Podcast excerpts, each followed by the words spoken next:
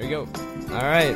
Welcome to episode 54 of Bobbycast and with uh, Dierks Bentley. What happened to my theme song? Bobby Bones from the radio. He's got himself. No, that was for a TV show. That's Oh, a whole yeah, different yeah. thing. I s- Remember we, that? we still have that. No, Okay, no, it's good, still good. out there. All right, when I it's first still. started your podcast, I was like, "Where's my?" Uh, but that was song. Dierks wrote a song for a TV pilot that we're still in the middle of, and Yeah. so I was like, "Hey." And so you made a song, but it still exists. Okay. Just nobody's heard it yet because they're not. We're on lockdown with that thing until July because you had to, you have to sign a contract where nobody can see or hear anything until July. that was fun. It was me and some of the guys of the band, Dan Hochhalter, our, our fiddle player. We all kind of came up with a little theme song for you, but uh, hopefully I'll hear that one day. I was um, talking to someone that um, Sarah at CMA, Mm. and she was talking about how you guys used to work at Nashville Network together. Yeah. So this is what we were just talking before my stand-up show on Saturday night. Congratulations, by the way. Yeah, yeah, yeah. And she was like, "Hey," 'cause she was like, "Is Dierks coming?" And I was like, "No, I think Dierks on the road." I guess everybody assumes if I'm in town, you're going to come to the show. She was just like, "Hey, is Dierks coming?" I was like, "He is not." Mm-hmm. I would have been there. Say he's not coming. He's uh, he's on the road. And she said, "You know, Dierks used to. I, I knew you used to work at Nashville Network, but she was like, you know, he used to leave CDs on everybody's chairs Mm. all the time. Like you, would, he would leave and he would just leave music on everybody's chair so we would all have it and hear it. Hustling. Was that to get people to actually hear the music, or was that because you liked them as friends and you wanted them to hear your music? No, that was me trying to get it, you know, just opening every door possible. And um, I definitely wanted to hear it, but I was trying to get something going, and not really in a desperate way. Just like you know, I was working on music, and uh, know, I, Sarah, anyone I thought could like be a, be of help, like you know, of hearing that and help me maybe put it in someone's hands or get a get a know, kick down a door was, was uh, the point. But um, I can't believe she remembers that. Yeah, we worked at TNN, and the building's gone where we used to work. It was across the street from the Opry House, and it was when TNN and CMT were kind of all packed together, and I was just doing anything I could at that point. Um, you know, I was recording songs. I was playing downtown on Lower Broadway. I was writing at uh, you know ASCAP in the, the the little writers' room they have upstairs for they allow anyone to, to write in. So it's just kind of a thing of just shotgun blast of putting as much stuff out there and seeing what would, would stick. And I'm sorry about my voice, by the way. I've I just did three shows in a row and traveled back today from South Dakota, and my voice is a little fried. Do you, when you travel, you always fly back? You always fly your own plane back? I always fly the band, and I always, I always fly the. Always, always fly I back. don't know what your thing is with flying. There's some. It- it's one of two things. Because I, don't, I don't understand the flying thing with you. Uh, and so much so, and I think you're probably a good pilot. I'm good. I mean, you have to be right. Yeah, yeah, They- they, they also call them those little planes like you know lawyer killers because you get just you get Oh, just right, good right, right. enough, and then you well, get up there. Yeah, it's man, the, the flying thing is so. um It's you know it's, it's a whole other show, but it is you know it's it's a it's a manifestation. That's something that I, I put out there a long time ago, and um, I think that's one thing you and I share in common is manifesting our realities. And, and, and it starts with small things. It started off me just when I was 19, wanting to get my pilot's license, and it took me three years to get it. Why'd you want to get a pilot's license? I just wanted to fly. I just had that when I was when I was a kid. I made model airplanes. I just wanted, and I just wanted to, to fly. And uh, it took me three years just because it took time and money to do it. I got my pilot's license, and then I just stopped flying because I didn't really have a mission. And then I flew with Kenny Chesney one time coming back from a show in a private jet, my first time ever in a jet. I was like, this is unbelievable. It was back in 2003. It was me, Keith, and Kenny in a plane. It was awesome. I was like, whoa, this is what I want, you know?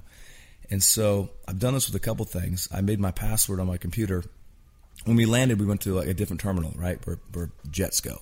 And it was a place called Signature. It was like a, it's with a, it's like a the, the the little general aviation plane for, a place for jets. And I wrote, I made signature my password in my computer.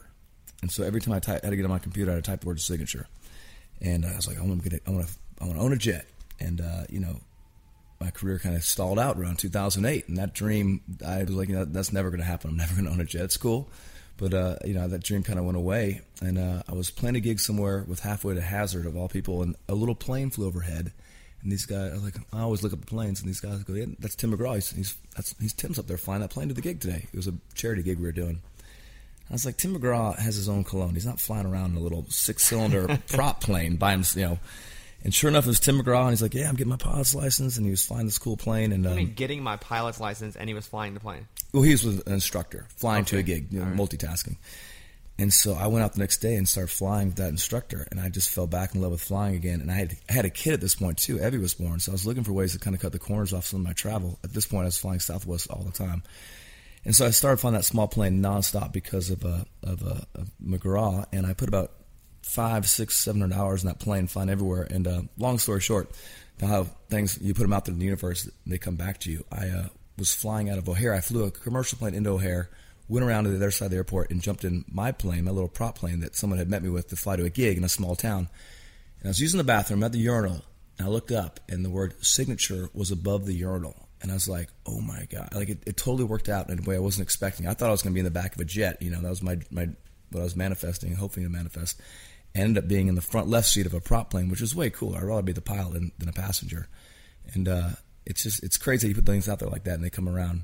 And now, and it continued to evolve. I've met, you know, I've met the guys at Cessna and became friends with the, the guy that runs the company. And I'm flying a little bit different plane now that I can actually hold all the guys in my band. They're, they're all brave enough to fly with me. And I have another pilot that flies with us too. So there's two of us up front. It's the, the, the plane's just small. Because we were together in Vegas, and you were like, Yeah. "Hey, we're leaving at 4 p.m. tomorrow. If you want to fly," I was like, "Dude, I appreciate the offer, but I don't want to get in a small plane like that. Like, I don't feel comfortable." Yeah, you if you flew, uh, you know, for me and the guys of the band, it's you know, it's we have kids, and it's just like I remember the first time I took a, a guitar player with me, our old guitar player Brian Layson. He's like, "I'll go up with you one time when it's p- perfectly clear, and we don't go a mile from the airport." I was like, "All right, we'll see about that." I flew him home one night from a gig, so he got to be home at you know midnight instead of getting home the next day on the bus at like 10 a.m. I called him Velcro eh, because I could not get him out of the seat. He was stuck to that seat every time I was flying in ice, rain, snow. He was always like first one wanting to go because it's a time machine. If you got kids in this business, um, you have to be two places at once. It's definitely just, and, and maybe not even that plane, but you know, sometimes work if there's somewhere I have to get quick, they'll send a plane. Yeah. and they'll go, "Hey, we need you New York to Los Angeles, and then we need you back in New York." So Yeah. they'll send their plane, and I'll just get shipped around. Yeah. it's a game. It's it change like It is, and it's a total luxury, and I, it's crazy even talking about it. But it is for me. I want to be as successful as a dad as I am, as I feel like as I've been as a as a singer, entertainer, and to do that, you have to be present. You have to be there. You can't talk about it. You have to be there for the you know make the breakfast. You got to be there to go to the games. You got to be there to do all the the little things, the tiny things, the dumb things, and uh, it's a lot that- of math, though, right? Are you doing math all the time up there, or not really? I'm just I I have just seen you up on a calculator the whole time, and I'm going, God, Dierks just trying to I mean, do luckily, my trigonometry." buddy Austin, who I fly with, is such a help. I mean, it's when you got a two man crew, it really helps out a lot. But um, we've got a great product. and find a uh, Cessna plane, and it's, it's it's really reliable, great people, and great service. And uh, it is just it, it makes. It, and I fly the whole band with me too. Those guys go with me everywhere. And so when we walk on stage, they're in a great mood because their families are happy, their wives are in good spirits, they've been with their kids that morning. We hit the stage. It makes for a better show. I mean, it makes it, it's a win-win for us, for the, our, our fans, and uh, obviously for our, our kids. So it's it's kind of at this point of my career, it's one has you know they, they go hand in hand. How do you do your band? Because so I have our little stupid band. Yeah. And I have a couple people that I keep on all the time. My drummer, my bassist. They're just my drummer, my bassist. Yeah, cool. But do you? But everybody else kind of trickles in and out. And I pay them. You know, they have to get paid differently because Yeah. some do some shows. Is your whole band like on a retainer? Like, do you pay them a salary? Yeah, yeah, yeah. So they're like your people. Yeah, that's. I mean, I've always been a band guy. When I was playing down Lower Broadway, I just liked being in the band. You know, I loved. I had a list of like you know a hundred guys I've met over the year years of being down there. If I needed a steel player, I'd call Rusty Danmyer. If I needed an upright bass player, I'd call this guy. You know, and so I, I just I've always loved musicians. They're my favorite people. They're just to be a great musician, you have to learn from all the people before you. So it really humbles you to a degree. You know, you don't think you're the greatest guy ever because you have to study all the people that came before you to get good. So they're just great people. They're fun to be around. They don't have egos. But you pay them. They get a But the guys in paycheck the band, from like your company. Yeah, so I was saying the greatest thing when you actually get a band, you go from paying them day rates when you can actually put them on salary. It's like the best feeling because it's a big deal for them to be on salary. And so yeah, they get they get paid a salary throughout the whole year, whether we're, we're touring or not. It's awesome. If they came to you and said, "Hey, Dierks, listen, I'm gonna leave. I'm gonna go over to Urban," No one's leaving my band because they just enjoy the because uh, vibe. because they love. We have a great vibe together. We're super close. We're as close as probably your morning show is, and I they get paid really well, and they fly everywhere with me to every gig. When I fly a lot, so they're they See, their lifestyle. You you you you're give, you give them a lifestyle that makes them want to stay. There's no gig out there that anyone in my band would ever take. You could toss the greatest rock band out there; they would never take that gig. Hmm. I treat them like they're those guys are my that, that is all my dude time. That's all my bro time. Is the guys the band. Those are who I do all my stuff with. That's when I come home. I'm like I don't need to see any other males. I'm good. I've been with my guys all weekend. we had a great time. We went and saw Mount Rushmore. we we went hiking. We played video games. We and we were going through this shared experience together. When I walk on stage, that's like a you know, I have a lot of other friends, but with these guys, we have a shared experience of going out there every day and having to, you know, run this marathon and crack this rock and break it up into little pieces over and over again and find ways to do it where it makes it fun for us continually. It's kind of like a therapy session in a way, if you really are trying to do it in an honest and sincere way, the, the live show, that is, and not just put on a show, but go through an experience with your fans and with your fellow bandmates. Um, it's uh, I, I, really approach it that way. Obviously, I'm, it's my deal, but I approach it as a band, from the way we interact on stage to even where their mics are placed on stage. You know, up near mine, not way in the back. You know, we're it's more like a level. You know, think of Pearl Jam. I try to keep it up tight and close like that. So if you're away doing dude stuff, is there any resentment from your wife because she's at home with the kids and she's like, "You get to go and do dude stuff. I know you're working, but Yeah. still, you're doing dude fun stuff." And then you come home and she's been with the kids. Totally. Yeah. I mean, I won't say resentment, but there's, there's. I mean, there's. I have to be honest about it and transparent about it because I am. I I am doing my job. This is what I do, but I love what I do. I mean, I love. Uh, there's nothing like being on stage with your guys and your fans, and um, and I get to do stuff. Uh, you know, there's there's work, but yeah, like I went hiking yesterday in, in the Black Hills in the mountains outside of Rapid City, South Dakota, and I was in Billings, Montana two days ago, uh, hiking through just beautiful um, mountains around there, or hills around there, and just and I just tell her this stuff. I'm not trying to hide from her. I'm like, I, I know it's raining all weekend in Nashville, and here I am, like in like 75 degree weather, and like Montana, probably my one of my favorite states in the whole country, and so when I come home, I just I'm ready for battle, man. I'm ready to like help out any way I possibly can. I wake up every morning at 4:44 so I can go get my workout in, be done by six, and be home like ready to be fully engaged in like the drama of having three kids and three dogs and all the work that goes into trying to make that house, you know, run great and, and uh, everyone have great days. So I owe her a lot. I mean, she it's if I ever were to win an award, um, the only reason I would love to win one if was I ever were to win an award. if Keith Urban and I ever do win an award, um, I'd want to go up there just to thank her because it's incredible, man. She, it's, it's, it's hard, man. Um, any, all moms out there, any, any parent, um, that's the hardest gig, man. You know, you, I know how hard you work. It's insane your, uh, your work ethic, and I, I, you know, I work really hard too. But I think when you that when you have kids, like it's a whole nother level because there's such a responsibility there. I mean, you're basically growing this creature, and your input is so important, and you don't ever get a break. I mean, you're you're it's twenty four seven. You don't even sleep because someone's having a nightmare. Someone might have peed the bed. You know, you hear a sound, dogs barking. It's just it's so it's twenty four seven. It's so hard. So Unless you're gone for three days and it's like you get a vacation. oh, for me, Yeah. I'm not saying for me. I'm saying Yeah. for her. No, for me, yeah. It's like I gotta. You know, it's kind of like pulling the ripcord when you get to go on the road. So you're out there and you can get stuff done, and you can choose to either you know party or work out, or you know, there's a lot of freedoms with that. So um, yeah, I just try to be really transparent with her and honest about what I'm doing, and, and she's super supportive at the same time. Yeah, it's it's, it's tough not getting to, to get that break. You mentioned a minute ago in 2008 when you said your career stalled. Mm, Nine, yeah, eight or nine. Because right now we see you as the guy who has. You're now in the A. It's hard to get in the A group. You're in the A group. You're now in the A group. I think you're a recent addition. Yeah. If we're just speaking frankly, to the, you're a recent addition to the A group. Yeah, I'm, close. I'm, I'm B plus maybe I, you're you really are in the. I wouldn't tell you if you weren't. B plus plus. You're in the. 89%. You're in the. You're in the A group. Like you. You're in that mix of. Is he going to be in the Entertainer of the Year category? Now, Hmm. you, I, it's not. He's for sure going to be nominated. Like you know, Luke is going to be nominated. Yeah. and probably going to win. Yeah. and he didn't win the ACM. Aldean did. But like you know, Luke's going to. But you're in that. Is he going to be in? And it's happened in the last couple of years. But it's. But you're like the consummate grinder. Yeah, I've used that word a lot. It's like the hockey player that goes down there and not the slap shot guy from out top, not the fancy forward that's getting the, the sweet goals, but the guy that goes down the corner and digs the pucks out. You know, that's probably that's when I play hockey here in town in my little league, the beer league.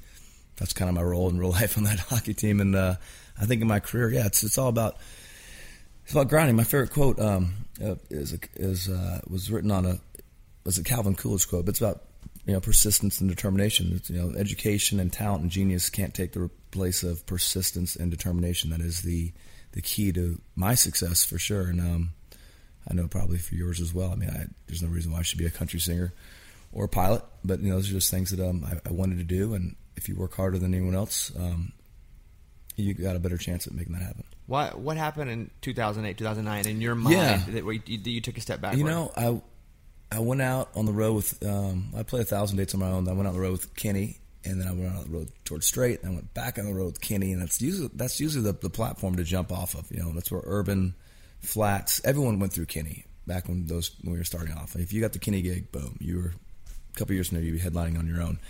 And you know, we were really looking like a 2008, we'd be bringing out some video, and it's going to be this kind of groundswell. And really, uh, it's for I you know it's just the songs weren't there. It's what it comes down to. Um, I was writing pretty much all my own songs, uh, working a lot with uh, some uh, some friends of mine here in town, and and it's not their fault either. It's, it's it's nobody's fault. I'm so happy things are where they are, but I think I discovered you can't tour. I think I was in my mind I was trying to make albums that would um, be jet fuel for the for touring. Like how can this album, how can this song lead to headlining? And that's and you know I need I need the song to help me get there. And that's just a terrible way to make records. And nothing against those records. Those records still sound like some of my, are still some of my favorite sounding records. But as far as singles go and songs that are going to move the needle and really, uh, you know, and, and I feel like I just needed to reset. Um, I don't know, you know, I just I was. You can only work so hard, man. I was working so hard on the road, touring nonstop. Um, you know, jumping off stage. I'm stage diving. I'm pulling fans up. I'm just you know, known as the hardest working man in, in country music. We did like 41 shows in 45 days one time. I mean, I'm out there all the time, and then I'm trying to rush back here and make records, and then go back out there again. It just, it just doesn't, it just doesn't work that way. So, I was on the road in 2008 or nine with Paisley, and uh, so I, I tried my headlining thing. It just wasn't working. So I was like, okay, retreat. Brad was, uh, I had a chance to go out with Brad, and I was on that tour, and uh, I was opening for him, and there's just a lot going on, that tour. We weren't really getting a chance to sound check, um, and was just the the vibe of my band just crashed. It was kind of the, the tour that just everyone just like you know we're just only playing for 45 minutes, and it's just the songs weren't really there, and I just was like in the back of my bus one day, and I, I remember thinking I'm gonna make a bluegrass record. I'm gonna make a bluegrass record and a country record, and just I need to get creative. That's what I kept thinking. Is I need to get creative because when you're on, you're in that opening slot, especially after you've headlined for a little while, it's tough to go back and just do 45 minutes of the same show every night. You know, you're trying to make the most of that 45 minutes, so you kind of get locked into doing the same show, and it just killed all of us. So um, I left and made uh, ended up making just just a bluegrass record, and uh, it really and I went back in the process of making that, being off the grid and not worrying about singles or touring or anything, just trying to make a great record that, that stood alone by itself and was existed just for for itself. Totally rechanged uh, my thinking, and um, you know, I started looking around people like Miranda Lambert, and you know, she only writes half her album, if even that. You know, and and Lady A and these people at the time were like, who, you know, they're collecting great songs. You know, they re- they came to realize that after your second album, you can't write an entire album. Just there's no time. You're touring all the time. You're so, so many other responsibilities. I I had you know I was married at this point with kids too.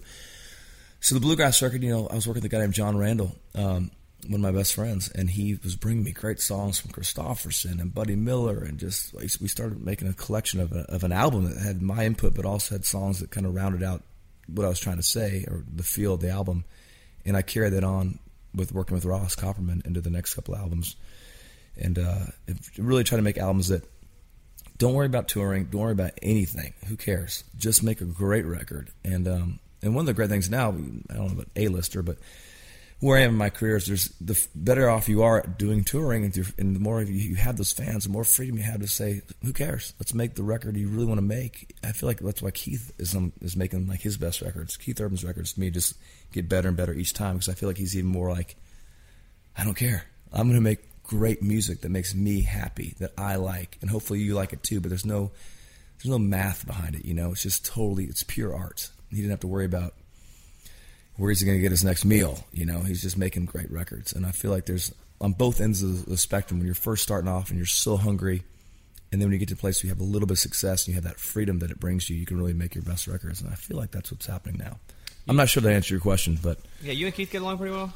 I love him, man. Me too, He's, right? it's hard for me to be friends with him because I just have so much respect for him. It's like we're we're good friends, but at the same time, I'm like, you're Keith Urban. It's almost it's almost like why do you? This is the, the feeling I have with him because him and I are closer than him and than me and other. artists. Yeah. he's one of the guys that I like, and, and we'll talk to off the show. But it's like I was like, why do you want to be friends with me? He, Like you're so smart.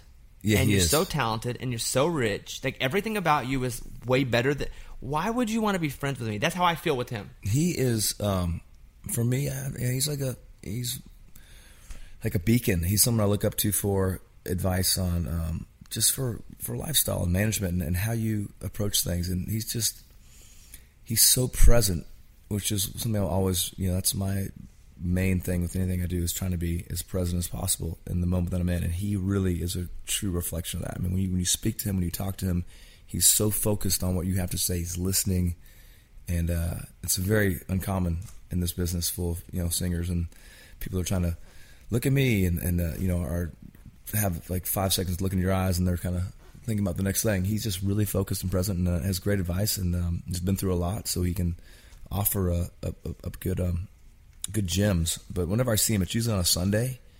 Uh, and we're doing something with our kids or something, and I'm like coming off the road, I'm just beat up. My brain, his brain's already functioning faster than mine anyway. I'm coming off like no sleep. I'm tired. I'm trying to make conversation with him. I'm like, hopefully I see you one day and I'm not like just pure, so exhausted because it'd be fun to talk, like have an actual real conversation. All right, take a take a wa- take a drink of water here. Talk about one eight hundred flowers for a second. When, when you do one of these shows, you'll have to. Mm. I've used them. these. You have used I've them? used one eight hundred flowers. 1 800 Flowers is giving our listeners right now an exclusive 36 for 36 offer. 36 sorbet roses for 36 bucks. It's a dollar per rose. So you just pick your delivery date, and 1 800 Flowers will handle the rest because Mother's Day is coming up, and there's like your mom, your Yeah. aunt, your mother in law, your. Girlfriend? No, because she's not a mom of a kid. Oh yeah, yeah, yeah. Mother's Day, gotcha. Yeah. Yeah, Mother's Day. I was trying to catch you there. Didn't I? No, no, no. Um, Slip up on something. Stunning sorbet rose is the perfect way to surprise all the moms in your life, your wife, all those people. Uh, re- uh, refreshing mix of all those colors like pastels. 100 flowers are picked at their peak and shipped overnight to ensure fresh- freshness. 36 sorbet roses for $36, but it expires on Friday if you hear this right now. The 1 800 Flowers 100% smile guarantee. So call 1 800 flowers.com slash bones. 1 800 flowers.com slash bones. And again, the offer ends Friday, 100flowers.com. And be sure to put bones in and get the deal. And again, Mother's Day, you don't want to miss Mother's Day. for You can even impress like your your mother in law. So there's that. You have Mother's Day's coming up for you. I know, Do you man. have- I didn't. I didn't realize that. I'm glad you did that commercial. That's great. your, your head starts spinning. Yeah, yeah, I need Did to- you watch? Um, so speaking of Keith, did you watch Big Little Liar? Big Little Liars. I need to. I know Ross loves it, man. He's freaking out about it. every time we write. He's like talks about it. Everyone's talking about that that, that, that, show. I've only seen like half the first episode, and it just So it hasn't hooked you yet. No, I need to get it into it. It took me two episodes. yeah. I've seen it all now. I know. Don't tell him. I need to see it. I wouldn't tell you. I, I'm uh, not a. I'm, you know what? I'm just not watching. I'm just not watching Friday Night Lights, which is like ten years old. I'm I've never seen Friday way- Night it's Lights. so good. but I'm so. Uh, it and I takes would a while like. to, it I, takes me a while to get into things. Like that's that's a ten year old show. I'm just not getting into it. But I, I, I think I would love it. yeah, But it's like there are so many new good there's shows. so much out right now. I know it's unbelievable. Well, we're good friends with Connie. She's like a good friend of ours, and uh, I, my wife and Connie are great friends. And she's just one of my favorite people. And I always feel so bad that I hadn't really seen that show because it's so good. And she's her acting that is just unbelievable. But yeah, I need to check out Big Little Lies. It's it's incredible, right? So it's yeah, it's really Yeah. good. I, but it's weird because again, I've gotten to know Nicole a bit. Yeah. But it's weird to see her naked on TV. And so I'm Yeah. I, I kind of feel weird. I feel like I should turn my head when I see her boob because I'm like, She's an she's an actress, bro. That's what they do, man. They're able to somehow they're just it's them. Their their body's just a, a, a tool to use to project their art, man. They don't look at it like we do. but again, I do. Like yeah, I do yeah, feel well, that way. Yeah, And shoot, man. it's just, it's the whole thing's weird for me. yeah. Well, I, I doubt it's weird for her. So don't. don't What about. Mm. like okay, so let's say a music video, you got another girl in a music video. That's not your wife. It's weird for me. Okay. I'm not an actor though. I mean, but I'm not talking about the acting part. Like, Yeah. what about like the when you? I'll tell you a funny. It's a funny story. Um, there's I had a song called "Trying to Stop Your Leaving," um, and I did it with Trey Fanjoy, who's a great friend of ours, great video director, and we're shooting over in, in Chattanooga. And my I just got married. My wife was on the bus, and I was in there for the first shoot. All it's a five thirty in the morning in this like two story motel in the middle of uh, outside of Chattanooga. And I'm in there. There's the girls in there, and Cassie comes. in. I told her to bring some clothes in off the bus for me to wear, and she comes in, and Trey goes, "Oh no, no, no! This first scene's just gonna be boxers." And my wife's like, my new wife's like, "Okay," and she walks out and goes back in the bus, and Trey goes, "Dierks." And this girl, hi, nice to meet you. How you doing? There's like three dudes around, with like those kind of like porn cameras, you know, like, the, Yeah. like just like the small Yes. silicone van, and like in this shady, like f- kind of pastel floral uh, bedspread kind of motel place. Dierks, this isn't come a little closer. This isn't raining on Sunday. This is effing. All right, and she put on Led Zeppelin. Go. I'm with this girl. I just got married. She's like, you know, and Trey, Trey's like, oh, okay, if you're not gonna kiss her, uh, will, will you lick his lick his chest and, and lick it like up towards his neck? So like, she's this girl's like licking me, and I'm I'm just like, I'm not trying to do anything, and like, you know, because I I gotta go right back on the bus and tell my wife what just happened. You know, I can't. I'm gonna lie about this. It's gonna be on TV. I go back on the bus, and my, wife's like, so how'd that go? I'm like, well. eh, yeah, it was uh, it was something, and I think it was one of the last videos I did where it's not like I'm all I'll do whatever it takes to help to help the song, not commercially, but just, this, the story. You know, the song is all that matters in this town. It's all that matters to me. And there's a video that, that can help tell that story better. Then I'll do whatever it takes. You know, I'll I'll go anywhere, do anything. But I'm just not an actor. And I, this, there's a hot girl, like you this is have to Keith did too. If you look, look at Keith's videos, just recently did he start kind of going back into some acting stuff. For many, many, many years, Keith would just play guitar and let the actors do the acting, let the singer do the singing, and make a great story video, not try to do the whole thing. And I, I have a lot of respect for that, and it makes sense because I'm not very, not a very good actor. If there's a hot girl licking your neck and you're mm-hmm. in your boxers, like She's how do wearing you and she's wearing like band aids, But how do you conceal your boner? pasties. You know what? Just mind control, Jedi mind control. But it, I, I don't have. I don't have it. I want to have it. I know. No, I, and that's it's like I'm. You just have to like zone Grandma baseball, grandma baseball, Yeah, toilets, yeah, it's toilets, like- toilets, grandma baseball. It's total, just like it's Jedi mind control. It's not going to happen. I can't let it happen. I have some songs here. Oh man, Let's play some of this stuff. Uh, how about this one right here? But that crossed my mind a little too Oh, man. late. Cause I was thinking Just give me a your first thought that comes when you hear this stuff here. Brett Beavers, um, great songwriter here in town. Really, without Brett, I wouldn't have anything. He um, really took me under his wing as a writer, and I learned so much from Brett about writing. And this was back when like when we had like the shoebox tape recorders, you know, for, and and pen and paper. And, and he taught me how to write. One of the things he taught me was just to you know, think out loud on paper. Don't talk the whole time when you're writing songs to somebody. Just to work on something when you get an idea, maybe but uh, and I remember playing that for Autumn House, who was uh, an AR at a Capitol. I found her outside Exit In. I grabbed my guitar, ran out to her to Exit In. She came out of there. I sat her down on my tailgate, played her that song acoustically. I was going to the studio the next day, and she's like, "Cut that song. That's a great song." So you run out to some pro- a prominent person here in town, say, "Hey, stop!" and have her watch you sing a song. She's an A and R. She still is over at Capitol Records, and uh, and I she was in a club. I think at uh, Exit In and hearing, listen to somebody. And I texted her, uh, text her. I called her, and she met me outside, and I played it for her acoustically, like outside the club, and because I thought it was a could be a big hit. Oddly enough, I fought really hard for that not to be the first single. So what did you want to be the first a song called "Wish It Would Break," which is more of a country thing. Um, uh, you know, it's about your wishing your, your car stereo would break because every song plays reminds you of your girl. Wishing this picture frame would break that keeps falling down, but you, you don't have the heart to throw it away because it's a picture of the two of y'all. And the last verse is about wishing your heart would break so you just move on. It's a great song, and I wrote that with Brett. Uh, but Dungan, Mike Dungan from Capitol, was like, "We're going with what was I thinking?" So and you're and you're glad he did. yeah, All right, here we go. Come a little closer, baby. Kenny Chesney. That's what makes me when I hear that song, it makes me think of Chesney. I wrote that with Brett Beavers, uh, but Chesney said that was a song that um, when he heard that come on the radio, that's the reason why he took me back out on the road with him again. Do you remember? Man, and you do so many. I hate when people do this to me too. No, But I haven't heard that. I, I don't play that song live anymore, so I love hearing that. It's a great song. you don't play. Com- oh yeah, you talk. Yeah, Yeah, I- it's a little slow, but it's a great and song. you say a little slow because you feel like it takes the crowd down. you know, you got to make a roller coaster out there when you're on. on you got to find a way to take people on a ride, and you can only have. You got to pick your. You know, our show is so high energy, and that's. But what makes the show great is, and what makes those high energy songs work is the real moments, and and and that. And you can only have so many, and that song just there's just no room for that one right now. All right, how about this one? Let your wheels just turn down the road. Oh man, it's probably one of my favorite songs. Another song I don't do the live show anymore, but uh, I do it usually to, earlier in the night in the acoustic show. But uh,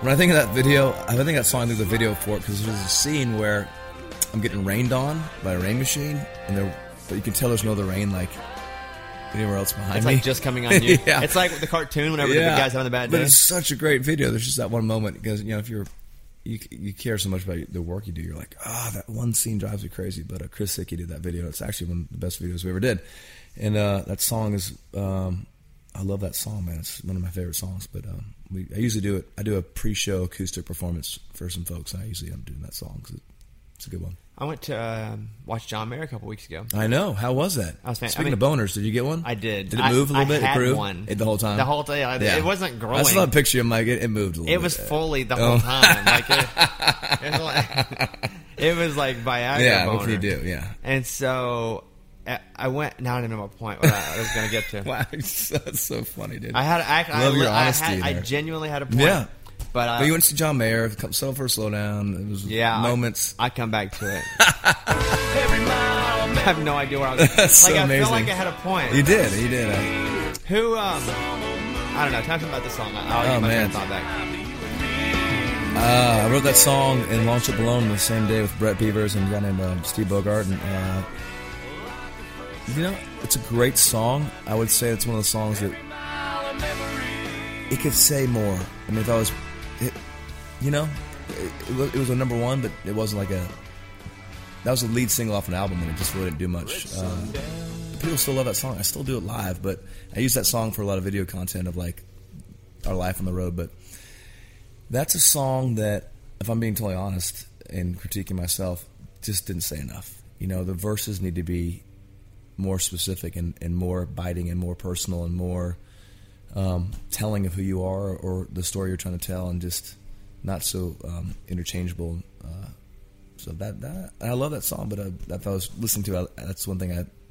Every song you put out, I put out from this point on has to be like, say something really impactful or or you know every line has to be just perfect. I know what it is. I, I remember what it was. Yeah. So I went to John Mayer, and he had these packages that he was that they sell right, and it was like I, I didn't buy one of them. I'm lucky Yeah. enough that I get to be. Just, Oh yeah, the VIP, go- yeah, the- yeah. I get to go hang out. Yeah. And so, but it was like, if you're a super fan, you could pay like Yeah. eight hundred bucks, Whoa, and you could go walk backstage and get like a banana and touch John's. I don't know. What do you do? Yeah, is there a little tour where you get to see Yes. stuff? There's a. T- it's yes. And you Childhood pay, guitar and you pay hundreds and hundreds Yeah. of dollars to do that, Yeah. and then you get you meet them and whatever. Do you do that part of it where you're like pay because it is worth something to get the experience? we do a thing where you pay extra nine hundred dollars, but you pay and you come back to the rooms. You get you get to come in before anybody else. There's beer and alcohol and some food and Oh, I've seen that room. yeah, and there's like a little photo should, you booth. should charge more. Little- should I? I saw people just paying money out the butt for mayor. You know, it's a tough thing. You don't you want to keep your ticket prices as low as possible, and and and uh, and, and that's the whole thing. Out there, like one of the things I stole from think about from Garth Brooks is those like, low ticket prices. Man, that's the coolest thing. Why you want to keep them low? That's not the ticket though. That's where that's where the rich people. but if you want to like, yeah, if you want to like, you know, if I go to see if I were going to see U2 or something, if they offered like some sort of like backstage thing, I would want that because I'm a super fan, you know. Or, um, but yeah, that's and I I think for the fans that want it, it's a cool deal because we we we do a lot. I used to be just me by myself and guitar, but the guys in my band. They're sitting around. They're like, it, one guy Ben started playing with me on the guitar because he's like, I don't have anything to do. I'd, I'd love to go pick. And then Cassidy came out and started playing bass and a, and a kick drum. And then Dan brought us fiddle. It's like a full show now. We play like 40 minutes. It's like a really fun. that's why your voice sucks on Monday because you're playing six shows in three days. Yeah, well, yeah, we're and we do a lot of like backstage, just kind of playing as well. So it's kind of fried, but it's for them. It's really fun. It's really, it's really, it's what's cool about it. Is it's acoustic. Um, I mean, it's plugged in, but it's acoustic, and it's. I'm taking requests. We're telling jokes. I'm telling stories, and it's it's long. It's my. It's only supposed to be 15 minutes, but it ends up being like sometimes uh, 30, 40 minutes. You ever? I, I know in the Nashville show you got really sick before the show. And yeah, I, can't, I think I can't. No, I did the acoustic thing that night, but it was a little bit of a stretch. I'm not even gonna say. I was just like, how do you do? Because I remember talking to you before the show, and you're like, I have a, literally have an IV bag. You took a picture of the. You had water. Yeah. You, were hooked up. Yeah, The I did- needle in you. I did an IV and I did a steroid at 12 and a steroid at 6. It's like your worst nightmare. Like, you just play Nashville, playing your hometown show, and it's like, to have no voice uh, is, it's, it's, it was a, I, it makes me, like, get, get the heebie jeebies just thinking about that moment. It, was, it ended up being a great night. It was such, it was so cathartic that actually, when when your voice starts working, you're like, wow, I'm going to make it. This is going to happen. But leading up to it, that whole day was, was terrible. But um, I was able to do the acoustic deal, and um, I just had to cancel some meet and greets and stuff. Like, how loud's the mower coming through the microphones? You can't. hear- There's there's something. We're in No, my yeah, yeah. house. I know. And so it's.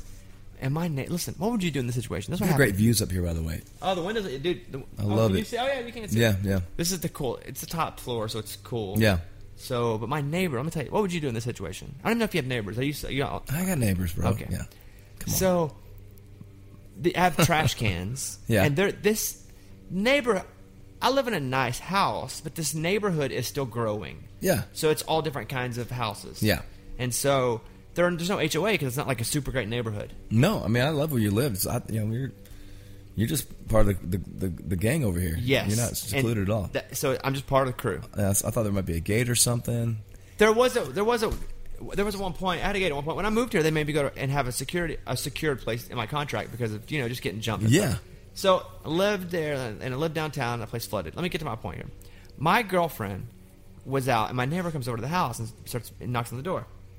And Lindsay's here and she's like, "Yeah, hello." She goes, "Hey, your trash cans are they when when it storms they dump over and so there's like cardboard and we don't like that." So she was like, "Okay, great." So my girlfriend like t- gets bungee cables and straps them to the wood and like to whatever. So then my neighbor is, sends a note to her because she gives her she's like, "Hey, if you need anything, here's my cell phone number." The other, other Right, can I sound? right there. okay. And so my neighbor sent the text to her going, "Hey, do you need a lawn service?" And I was like, "You got to be kidding me!" She texted, no, the neighbor texted Lindsay. "No, we're good, thanks." What would you Wow. have done? Because my listen, my yard wasn't in the best shape, but it, it was just now lawn mowing time. Dude, I would let that grow. I I would just let it grow. What are you talking about, man? me, Get I felt that way. That, she would, talked me out of it. that would really, that would that would not rub. That would not sit well with me. Like, just you do you, I'll do me. And my dog has to have a backyard too, so I thought about mowing like one little square for him and letting the rest dude. grow up. Yeah, you should. But you know, everybody kind of leaves everybody alone over here. Yeah, man. Thanks, Mike. Do you? Is that a weird thing for you that people know where Dierks Bentley lives? You know, um, I struggle with that a little bit, but it's it's all good. I mean, country music fans are so we're lucky. You know, Not fans, neighbors. Oh, uh, no, we're pretty. I'm walking my dogs, and, and the kids are riding the street, and everyone's everyone's pretty cool about. it. I mean, it's yeah, it's no, it's not a problem for me. Anybody else famous live by you? Um, no, Big Gate. I've never been over to your no gate, no gate. People say I should get a gate, but I don't have a gate. Hmm. Yep. Your kids old enough to have like go karts? I get the buses drive by a little bit and stuff like that. Like the what buses? No, it's country and western tour buses. They come by your house and say that's where Dierks Bentley lives. Yeah, Oh no, I'm out. It used to be like six, seven times a day. I'm out. Well, you gotta. I don't think they can get around up here, but um, yeah, they come by a little bit. You know, there those folks in there. eh, They're all, it's all good people. no, no, it is all good. Ninety nine point nine percent. I like our listeners are the greatest, but it's when you get that one point, the oh oh oh point one percent a person who I have. I should say too. I have a lot of security features, and I have guns as well too. I mean, I, we're I, we're I'm recording stuff. I'm can't believe lights. these things drive by your house. They come by. You know, Like I would call them at their work and be like, "Hey, listen, No, I never. let's not do this." There's a time I was. I, you have those thoughts like I'm gonna put like nails in the road or something. But that's I don't. no, no, I never had that thought. Like, Or- for- or honestly, like- I never had the thought. Let's put nails in the road. Well, I, I've I've gone I've gone dark. I've gone dark before, but there. I- we're at a place in my life now. I'm like it's all it's it's all good. But um, you could go the other direction well as well and do like what guys like Webb Pierce, a big country singer in the '60s. He used to have buses stop at his house and sell him pool water. He would literally jar up like a little bar of his pool. for five dollars, you can have some Webb Pierce pool water. So there's that. You know, if this doesn't work out for me, you know, maybe I'll start selling out some. Uh, well, I don't have a pool. I'll start selling uh, grass clippings. Speaking of, of uh, yards, You're I love Blue Apron. Oh, that's the next. Oh. Dude, I use that all the time. Do- Are you? I swear to God. I have yeah. a box because it, it comes like twice a week for me. The me. big box. It's kind of a waste. Oh, I don't know. Here, let, uh, Dierks is doing the Blue Apron. So okay, uh, I'll talk about Blue I Apron. wanna talk quick. Blue Apron, Then I want to talk about U2 for a All right, second. um, so Blue Apron, you get it honestly? I honestly Can get you Blue tell, Apron. What is Blue Apron? It's a. It's well, I like veg- some of the vegetarian options. Yeah. Um, that's my wife's vegetarian, but it's just a, a food delivery service that comes in a box. It's cool and it has a bunch of like it's cold. Has has ice packets in there and um, has a bunch of different like food options. They're pretty easy to make if you're not You very do good use cook. Blue Apron. That's great. Yeah. Look at this guy over here. He Dierks is like us. I'm not a very good cook. I make mostly PB and J sandwiches and, and spaghetti, but with Blue Apron, I'm able, actually able to follow the instructions and put together a pretty good meal. It's like he's reading the page. Look at this. So, listen, not all ingredients are created equal. Fresh, high quality ingredients make Mm. the difference. And so, Blue Apron's affordable too. If you're on a budget like Dierks says, for less than ten bucks per person per meal, Blue Apron delivers seasonal recipes with pre-portioned ingredients, like he says. And there's a card too that actually tells me how to make. The, without the card, I would make nothing. Yeah, I would know how to make nothing, and I can make these crazy meals.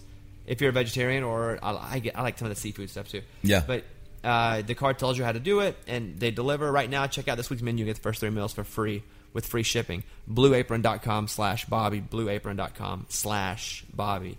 So, I get. Do you have to cook? Do you ever? Do you put the kids' lunches together ever? Uh, my wife does does lunches in the morning, or we, we do we, we tag team. This is a it's a it's a full on tag team session in the morning. Uh, so everyone's kind of doing a little bit of everything, but she, it seems like she usually makes the PB and J sandwiches. Like, what's a two? Because everybody knows you as the guy that does the music, but what's a Tuesday like for you? Get up at four forty four. Gives me one minute to gives me thirty seconds to complain and, and, and talk about how I don't want to get up, and gives me thirty seconds to actually start thinking about the positives of how I feel after I work out. I go to the gym, uh, do a group workout from five to to five fifty five. You do a group workout? Yeah. Do people stare at you and go, "There's Dierks Bentley working No, out"? no, no, no, no. That's all. No one cares. I mean, it's all. It's all good. Good. good everyone's there. People, people are working out at five o'clock in the morning. They don't care who I am. They're they're hardcore. I don't know how you say. Like I went to a yoga class just now, and I was terrible. Right, I'm terrible at yoga. Right. I had three people. I'm embarrassed because I'm not good at it. I had three people come up to me and be like, "Hey, Bob, was- we're doing yoga," and I'm just humiliated because they Right. watch me. They can't. Maybe you just don't know. Camera- No, I, I, I don't. That that you know, it's all it's all just regular people, and no one really. Again, it's five o'clock in the morning. These people are not. They're there to work out. They're not really that that interested in who else is there. And it's a really hard workout. It's friggin' exhausting. I get home and I, you know, hopefully everyone's still asleep because they need to be asleep. But my house always has gotten up so early, and uh, we just, you know, try to get that morning time is kind of like that's kind of like some people have family dinner. For us, like breakfast is like the time we're most together, doing stuff and and you know just trying to. Uh, it's a dance with the food and the dogs and just trying to make the morning great and get out the door in positive spirits and get those guys uh, off to school, and then I come back and. Um, start working on stuff. You But know? what, what does that mean? Working on stuff. Writing songs. You know, right now I'm trying to work on another record, so I'm writing with uh, like tomorrow I'm writing with Casey Beathard and Jaren Johnston, and, and um, but you know, uh, and just trying to catch up on, on life that I've missed from being uh, from being on the road. Um, so that's pretty much what Tuesday morning looks like, you know. Then and trying to catch up with, with Cass too, you know, doing stuff with her, just dumb stuff. I don't know, just running errands, you know, going to get some more groceries or stuff. I don't know, taking someone's shoe get fixed at the shoe store. Uh, uh, just stuff, man. Will you write with somebody else for them at this point, or are you just writing for yourself? I just write for myself. I don't think I'm. I don't think I'm enough writer to write for other people. I'd love to get a cut from somebody else, but I think, hey, when I see someone else, when I, when I see another artist's name on a song, my first thought is like, how come this song wasn't good enough for you, but you're pitching it to me, you know? And second, I don't. I, I, I just I don't have the time, and I don't think I'm. I, I mean, I if I'm writing with guys like Jon Nite and Ross Copperman every day, I'm sure I could you know get something cut by somebody else because those guys are on fire. But I just write for me. I asked because I guess three or four days ago you texted me like, "Hey, let's all let's write, let's me and you and Ross Yeah. write," and I was like, "What did I say?" D- d- you can test exactly what I said back to you. You said, "Hey, let's write." What was my response? You said no, I'm not good enough or something. I'm I said, "I don't deserve to have to sit and write with Dierks and Ross." That's that's the. I only do anything. I would never. I only do stuff now at this point in my career that like interests me. It excites it excites me. It's fun, and the idea of you, me, and Ross in a room writing would just be really fun because he's such a positive guy. But there are so His many energy's so awesome people in this town that you could write. Like, why? That's what I was like. I was like, no, I we don't. get des- something. We could get something really great. It'd be, it'd be really. We could get something really good. but I don't deserve that. It's not about deserve. Of course, you deserve it. You know, we don't. We don't deserve anything we're doing. We, we deserve everything we're well, doing. well, we work for it and make it happen. And This is yeah. our Jake moment. Ready to fight? I. oh, you know what I mean. You, you deserve to be that. Why would you not deserve to be in that room? Because not to do that. I mean, you're on stage by yourself doing comedy, which is probably sounds like the living like that sounds like hell to me. That sounds like like my. It doesn't sound like hell. Dude, you've said before you want to do it. And I was like, dude, come out. I, can I can 10 never do that. I tell two, three jokes on stage, and they usually bomb, and I usually say, "Okay, I'll, I'll get back to the singing. Thanks for listening." So, but I, you know, I, I don't know. I don't think it's a matter of deserve. It's just a matter of it'd be fun. You say you're a U2 super fan. House Mm-hmm. is that your favorite band? I think it is. Yeah, I think it is my favorite band. What's your? I, I've, I've, I, I have a rule. Your favorite band, your favorite song from them can't be a huge radio song. oh gosh, uh, So, "Peace but- on Earth." No, no, no. I'm asking what's your favorite song. I should have told you the rule No, before I told you I'd that. say for them probably a song called "Peace on Earth." Why? Um, God, it's just how it's kind of a really morbid song, but it's just about how there's never really will be peace on earth. Oh, you got Oh, I got it all up here. I have whatever, whatever. you, that's my favorite record right there. from Gosh, all, man, all that you can't, leave behind. Yeah, Let me um, get this on this computer. I got it going through Alexa right now. You have an Alexa? Kite is so good too. Gosh, play Kite. Well, hold on. It's like a, a song for your kids. Mike, what's happening over here? Wait, what, what button did I not push right? This computer. It's playing a little bit. Can you hear it? Oh, there it is. Is that Peace on Earth? Yeah, Wait, wait, the volume's too. Low. I mean, there we go. Okay, we go. if I had to pick on that list right there, it'd probably be it'd probably be Kite. This is a later U2 record, though. And this is your favorite, huh? Because I remember playing know, this on the like radio. right- you hit me like I have to go back and I mean if I could pull up. I mean, so good, this dude. is so good. Yeah, I, I think what I love about them is just their energy as a band. When you watch them play, it's like How many shows you been to? Not that many. I've been More uh, than five? Uh, I've probably been at four. You met Bono? Yeah, I have. Really? Yeah, he said my name at the Nashville show. I had dinner with him the night before, and uh, Oh, wow. yeah, it was pretty. Uh, it was pretty amazing. Let's do this because we do this on the show. sometimes. Biggest name dropper story. Because I don't know if it gets bigger than Bono, so I'm gonna, I'm gonna. That one does not count because I'd like to hear more about that. But let's take Bono out of the mix. Yeah.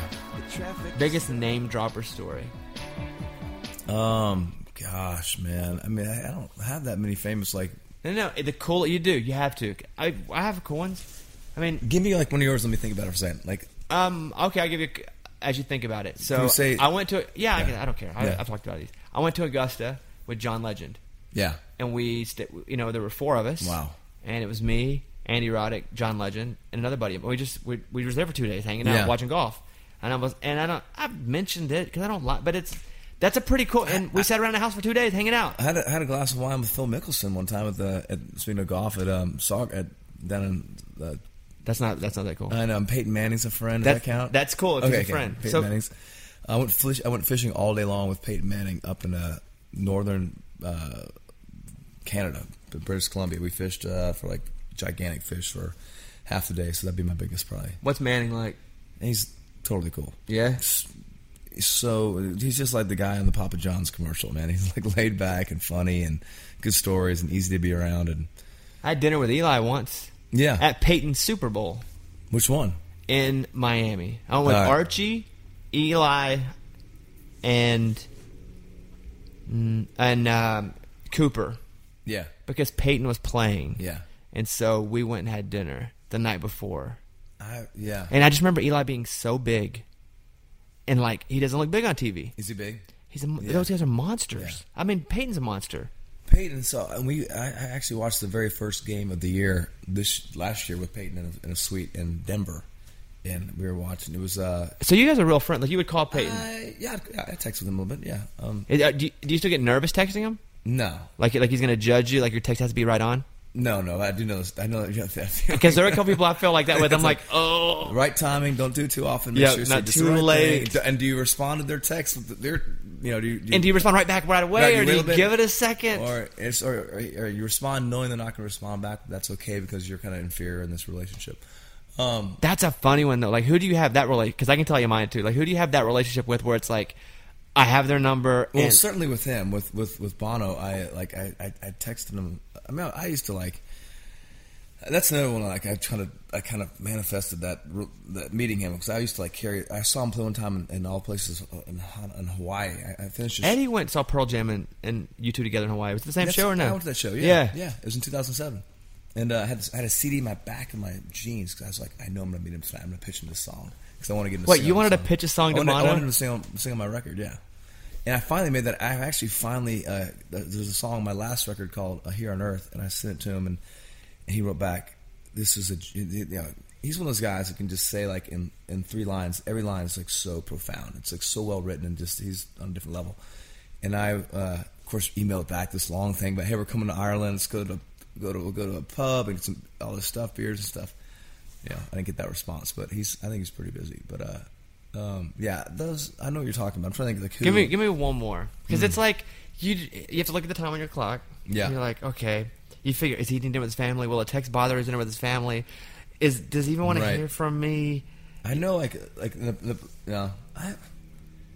We were just talking. This, we were just talking about this at, at family supper on the road yesterday. But Steve Misamore, our drummer, he's like, I think I've kind of fangirled James Neal a little too much. Who's the hockey player for the Preds? He's like, Yeah, I'm kind of like I don't know him that well, and I keep texting him like, "Great game, great game, you're so awesome." And he's like, "I think I got to back off a little bit." I was like, "Yeah, let me text him." That's like, funny. I texted him. He like and he wrote me back, but uh, yeah, everyone is guilty of that too a little bit, but I can't think of anyone. You got nobody else you can add to the list. No, I'm trying to. Man, I'm I'm terrible at texting. I've been like on a. I've bought a flip phone.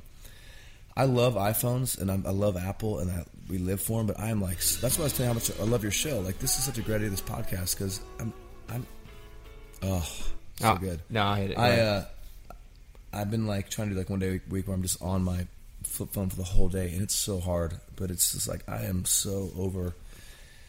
You know, it's a love hate relationship with the technology. It was and even with texting. I text so many people, but like that's not really.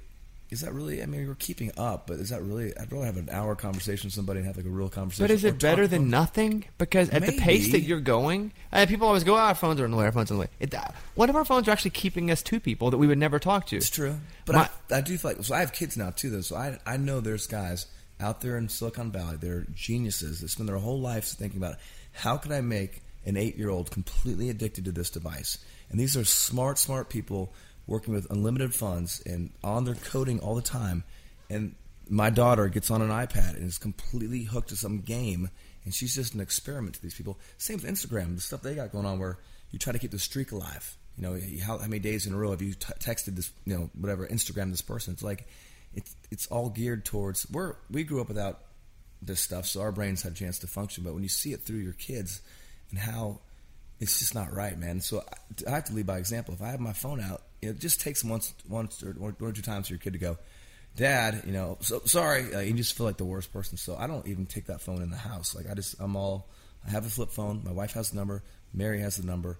And it's like if they, anyone needs me, and my wife, you know, they, they can get in touch with me. But it's the freedom is, is unbelievable. But yeah, as far as friends go, you know, I've been emailing more. I just like I am better off on email. I will write longer emails. Just do it through that because I got to sit down and not just constantly be just like on that thing. It drives me crazy. Do your kids do I didn't mean to bring it today. I meant to bring my flip phone, but I forgot it. They do in-app purchases, like where they buy the things inside the game, and then you get the bill, and you're like, "Whoa!" no, no. And they, they, then they don't do iPads. They only get iPads on the weekends and not that much. But they'll um, every has, everything has to come through me, so I have to I'll have to approve whatever she gets. But she, there's no buying anything. It's just these little games they buy, they get for free that these people out there pumping, and then they yeah they want to buy all the stuff inside of it. We don't do any of that, but it's scary, man. I hate it. I hate it for kids, man. I, I, Well, I wish they could grow up in a place. We had the same thing. though. Our parents were thinking us, like, look at these guys with their cordless phones. Different, and though. but it's different. It's just like the music, and everybody's like, "Well, the music's different." now." But with a phone, man, the technology wasn't changing every day. Every single day, they're doing software updates on your phone to make it more addictive. Every day, every, there's guys right now. You're just, you're not Bobby Bones. You're experimental five, six, seven, two. This dude, they, like, they know and exactly. so what, is they know when everybody you're on- they know that's when you're on buying your record, and so is everybody that's streaming your music. I they like are streaming. too. We're all looking at data from everything else and creating our own lives from. I know, but man, I don't know. That's I just that's why I love this podcast. I feel like it's just so much better than being on than, than texting, man. I just and Did you listen to the Ross Copperman one? the whole thing? Yeah. That dude's funny. I Yeah, like that dude. I love. I learned more. I, I, was, I learned more about Ross from your podcast than I and I've known Ross now since you know since I cut Tip It On Back. I mean, I learned more from that that interview. It's great. I mean, that's what I've been doing in my truck now. Is just driving around listening to your, to your podcast and telling about Tim Ferriss and some other people. It's like these. It's such. I need to retool my brain because it's getting. It's bad, especially if you're a musician on the road. I mean, the, the damn iPhone. It's just like you know, we have a there's a funny uh, Instagram hashtag called band band members on phones, and it's just like I took one the other day from we were up at this beautiful landscape in the middle of you know South Dakota in the Black Hills, and taking a self timer shot, and two of my guys are on their phone. It's like, dude, we look around for one second, but it's just you know you're eating dinner, catering, and just like. But think of all the relationships you're. Oh, keeping because of uh, that. Derek Jeter's dating uh, oh, Madonna. That's so cool. You, oh, it's like you know, I know stuff. I don't want to know it about anybody else. I don't want to know what is going on. I want to know like what's happening to people that I care about. So I don't know. I got to. My relationship with technology is really. It's something that has to be maintained all the time, and especially once you get, get kids. It really it's like. it that's a different story. I can't argue about the kids. I don't have any kids. Yeah, you don't want them on it, dude. Especially girls. That's just. I don't think it's a fair medium for for girls in general. All the dating apps and stuff. It's just. Who else? Let's stay out of the format. Yeah. because you get into a little mess here when you go. Okay, who do you like? Who else do you listen to out of the format? So you love U2. Who else do you like? I mean, Bruno Mars is he's that's unbelievable. Uh, Why is he unbelievable to you? he just has more talent. I mean, for performance wise, the guy just has he's just so good. You know, the rest of us up there, us country singers up there on stage without our guitars and doing stuff. You know, I'm trying to feel the flow of a song. And he's just like, and his pinky, you know, just he has more moves right there than the rest of us have. Like, this guy's got it, man. And his songs are so good, man. There was a time he came and did our show six years ago or so. Yeah. Right. And so not. There, you were talking about that. Yeah. So he, he was awesome. doing the bit where he could do any song. Yeah. Period. He was like, just name a song, and I was like, okay, Eye the Tiger, and he plays Eye the Tiger. He's like, what else? So he's a jukebox. Jukebox. He And, is. and he, he did uh, Tina Turner. Yeah. And he was just nailing them, and I was, and I was like, dude, what's what? He's like, well, because he grew up in a family band. Yeah. He was like the I youngest kid. And they were Yeah. all, all his whole family. They were all a band. He was like they were like Elvis impersonators, and so he had all the the skill set. Yeah. And he's also super good and super smart. And he's like, Did he do the Disney school stuff? Did he, did he go through that like that? whole- no, I don't think he was one of the. No, I don't think he's one of those kids. He wasn't that. I just there's a video of Bruno, if you Google Bruno Mars on the Bobby Bone Show. Yeah. he crushes. He did Michael Jackson. He did um Bi- like Billie Jean. He's like Yeah, yeah. uh, ooh, ah. and so he's playing with the guitar. He's like, oh, she was more like, a bee." and he's just crushing every song. So good. He's just it. He's just got that thing, man. What y'all trying to do? And that's And now he's a superstar. he is a superstar, man.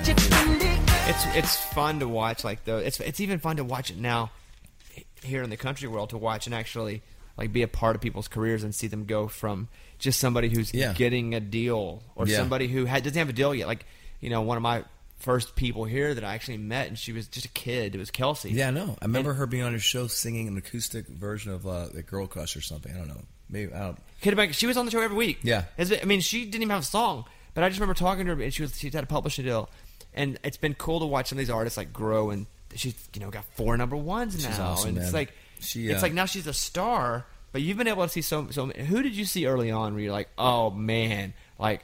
I, I I'm not even that I wasn't that good when I started and they're going to be All a these- superstar. I mean, all these guys. I feel like Thomas Rhett. Uh, uh, you know, he just has like, man. I I mean, I got my deal when I was 26, 27. I. I'm such a late bloomer. I didn't have anything really figured out. Even when I got you know married and was just out there on the road and like trying to like grapple with like how to make these things all work. These guys make it look so effortlessly. I mean, Thomas with and Lauren and, he's balancing. He's he's got it going on. I wa- I went I actually got him saying them the other night when he played down here at Ascend and After the game, right? Like yeah, Preds. yeah, and uh, he's just got the shows tight. He's so good up there. He's he just knows what he's doing, and his personal life as well is really like balanced and it's integrated into his like his his um, his career. And uh, he just he's got a lot. He's, he's way way further ahead than I was like mentally developed as far at that age. It's I remember incredible. last year he played iHeart Country Festival, and and I'd seen him because I don't get to see a lot of you guys on the road because Yeah. I'm also out on the road. Yeah. Or like I'm just tired, and it's like, what am I going to do? Travel to, to New Hampshire to watch you guys play? Yeah. Like I just watch you go over to the house. Like or- Yeah. It's so I don't get to see Yeah. shows that often, and, And that's not that's kind of a that's like a televised kind of situation. It is. Yeah. But he played a full set, and I haven't, and Oh, I hadn't yeah. seen TR in forever, right? Yeah. So it was. So I went up to him after the show, and I was like, "Dude, like, it it, it was next level. He had grown so much, Yeah. and was so freaking good. Yeah, he did. You know, I, had It was like best- kids do the darndest we things, is what I told him. It was like that show. It was like it's like I watched a kid Yeah, just like grow up. We, I, I was with him when he really was making this transfer, which he recently made with his music from Fear of Jesus and some of the, you know, kind of breaking away. And we were on the road together, and he was talking about his new record, and he was talking about how he was. I mean, he was nervous, man. I think he was about to have a, a nervous breakdown because he really was going for a different sound and just trying different stuff. And a lot of people, you know, transferring away from kind of the the thing he was doing, the Georgia boy stuff, into this person he is now, and, and a lot of haters, you know, hating on him for the, the things he was going for, and and I was always so supportive because he, he really was going for his his goal is high. He's not going for just he wants to. He's competitive. He wants to take down take down the top guys who are in his same you know league and or his his, his, his same crew. And um, he's like, I luckily I got this one song that's a love song. I think it's the only thing that's gonna save me in this album because no one's gonna like this album. This album be terrible. But I got this one song that's a love song, and we'll see how it goes. And it was of course Die Happy Man, and it's kind of changed everything for him. But he's he's dialing it in, man. It's fun to watch him like just keep getting it more and more figured out who he is and what he wants to do. What was that for you? What was the song that you kind of switched it up for you? You're like, oh boy, we're at a different playing field now. Gosh, man, I think um, my career has been so different than anyone else's I know. I, I, it's, it's just been so such a long, slow. What comes to mind where you're like, I'll be I able to drunk eat? on a plane changed Yeah. a lot for me. Uh, I'm getting drunk on Man. the plane. but really, I mean, the, the biggest song, the song had a big like, you know, thing. But the the most important song in my whole career, and I say every night when I'm on stage, is "As I Hold On." That's the song that like connects the most with. Um, it's the most personal song for me. I wrote it right after my dad passed away, and for the audience, man, those. It's it's a song in the show where like we're having a party, things fun, it's awesome, we're all feeling connected because we're all having so much fun and throwing a party. And this song, I play it, just like it glues us in a different direction. It's it's it's more just like this instead of this. It's like we just come together over the uh, the shared sentiment of uh, holding on to things that, that mean something to you. And uh, that's the most important song. Important, but not the one you felt flipped you. Like, oh boy, this is it. I remember the day drunk on a plane. Like I heard it for the first time. Yeah. You brought it into the studio. It hadn't been played yet, and and you were like, I want you to hear the song. And I was like, this is a real song. Drunk on a plane. I thought you were messing Yeah, with me. yeah. And I almost didn't even put it on the record. I mean, really, did. who makes that call then to put it on the record? just you know, I'm, I'm man, I'm so everyone I work with. There's such an open communication. If I like, even the label with Mike and, and Cindy and everyone at Capitol, if if I have doubts about something, they don't immediately jump on that and use that to promote their agenda. Everyone just is like, cool. And we all work out together and work with Mary, and we just kind of like, and Arturo, my um, executive producer, and Ross, and just okay, let's put it on there. You know, and, But then to make it a single, you talk I about know. like complete left to center. I know. I remember uh, I've had some people like, that song will never work, man. Rednecks don't fly. Like, I, I don't know. I don't know if it'll work either, but it's, it's, I'm a pilot and I love, you know, at the time I was having two drinks and it was, uh, it was, uh, I'm glad it, it was a huge song for me for sure. It was a mon. It was, it was a monster. Yeah. I mean, and It it, it flew up the charts. Yeah. It was big. I remember the day it came on It's the radio. We did a debut, like a world premiere of Yeah. it, and it played all day long. And I won't say who it is, but I, I was like, man, this song's really good, right? Because I like things that are different. Yeah. I don't. I like taking big chances and hitting home runs more so than being consistent and just you know Yeah. having that 300 Yeah, batting absolutely. average. Yeah. So it came. I was like, man, I love this song because this is unlike anything else. Yeah. And the one a radio guy, so the big radio guy, he was like, this song sucks. He was like, this is never gonna work. It's too right, weird. No, it's Yeah. not. It, he obviously it, it wasn't right because, but like I love this song. You know what song I loved of yours that didn't work for you was Bourbon in Kentucky. Yeah. with you and Kacey. I Yeah. loved that yeah, song. I did too. That whole album cycle is so funny because I put out Bourbon, it didn't work. Pulled it back, put out uh, I Hold On, which probably you know was a huge song for me. Then Drunk on a Plane, which was, was obviously the biggest song off that album. But Bourbon, ah, it was a great song that Hillary Lindsey wrote, and I just I love that song. And I had to call her up. She's down in Orange Beach. She had a few drinks, and I was like, "Hey," and she's like, "Hey, what are you doing?" And I was like, ah, "You're not gonna believe this, but." We're, we're, we're pulling that song, and she was like so confused. She's like, I thought the next time I heard from you it would be like the number one party. I'm like, I've never had to pull a song for in my life, but it's the middle of summer, and I'm getting all this feedback that the song's too dark, and That's why I loved it though. Man. I know, like, me so too, real. man. I know, I loved it too, and um, I just everyone's everyone around me was like, it's just not going to work, and you can either work it for 30 weeks and have it die in the 30s, or make a change now. It was the first song off the record, and um, I hate that. It was a great tune, but um, yeah, just that's what happens sometimes. What for you? Because the artist will come in and say, "Hey, this is a song." Like for example, I think who was it? My American Kids, like Kenny cut it. A Little Big Town had it, Yeah, and Kenny cut it. yeah, and so. No, no. Kenny had it. Wait, yeah. Little Big Town had it. yeah, Yeah, Shane Little Big Town had it. Yeah. Shane was telling the story. Okay, now it all starts to fit. Yeah. Little Shane had it. it all runs through Shane. He's on a flight. It, it all runs through Shane. runs through Shane. It, it, uh, he's on a flight with Kenny and he plays a song for Kenny. Kenny's like, I I, gotta gotta have the song. Yeah. And, but Shane's like, I'm too scared to tell him Little Big Town's already cut it. Yeah, So he has to call, they have to call Little Big Town. And Kenny called and said, like, I would love to have the song. And Shane's like, oh. and Kenny's like, I want to make this the single. oh yeah, And and he's like, it's up to you guys. It's your song. You've already started paying. You're, Yeah. you're tracking it. You, and so Little Big Town gave the song American Kids to Kenny. yeah. So a lot of people came up with stories like, man, I had this song. And then I was like, yeah, last minute I let it go.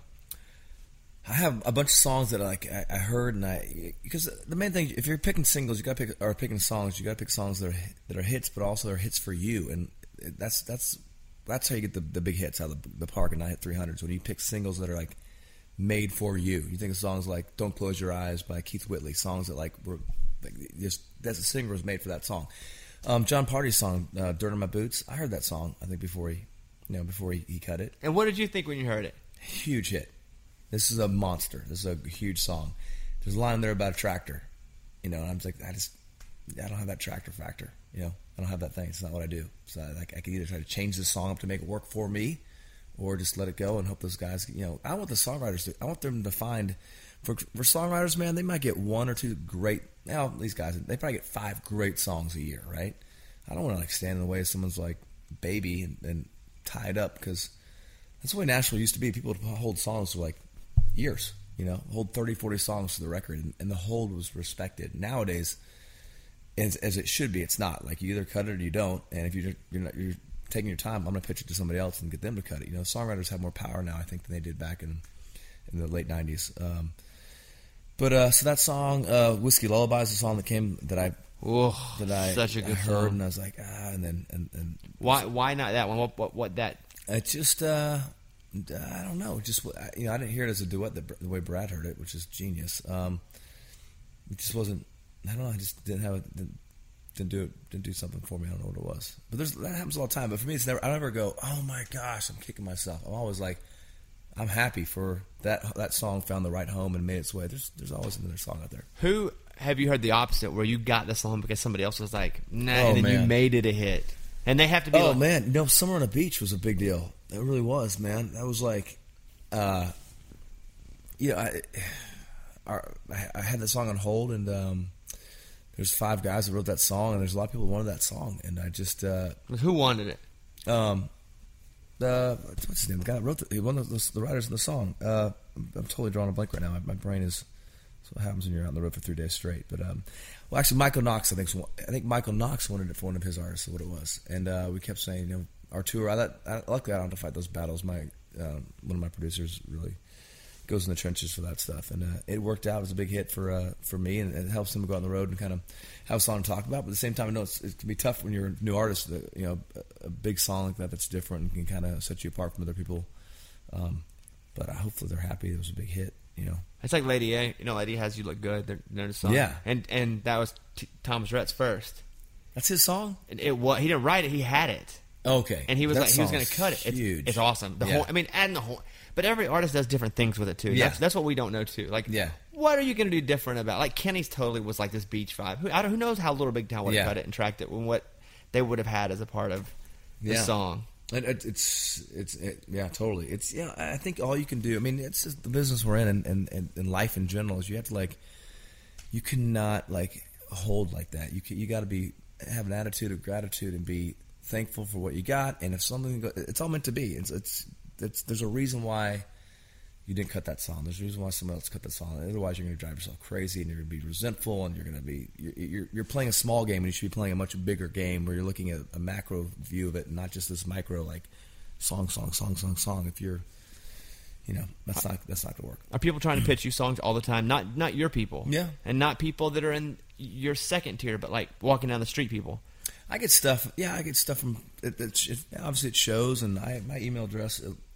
A lot of people have my, my email address. I get a lot of songs out there that I try to listen to them, and But you, you do try to listen to them? Maybe I'll, I mean, I'm pretty quick. I mean, I'll, I'll I can go seven, eight seconds and know whether it's for me or not. It might might be a great song, but it's not for me. What about the legalities of it though? Because I have. Cause, Yeah. listen, I write dumb songs, right? I don't even write real songs. well, on the road, if someone like hands me a CD, I I, I don't touch it. I goes to Tom or Jay or one of my guys, and Because you have songwriters insurance. Because if I have to have it, you have it like Yeah. crazy, right?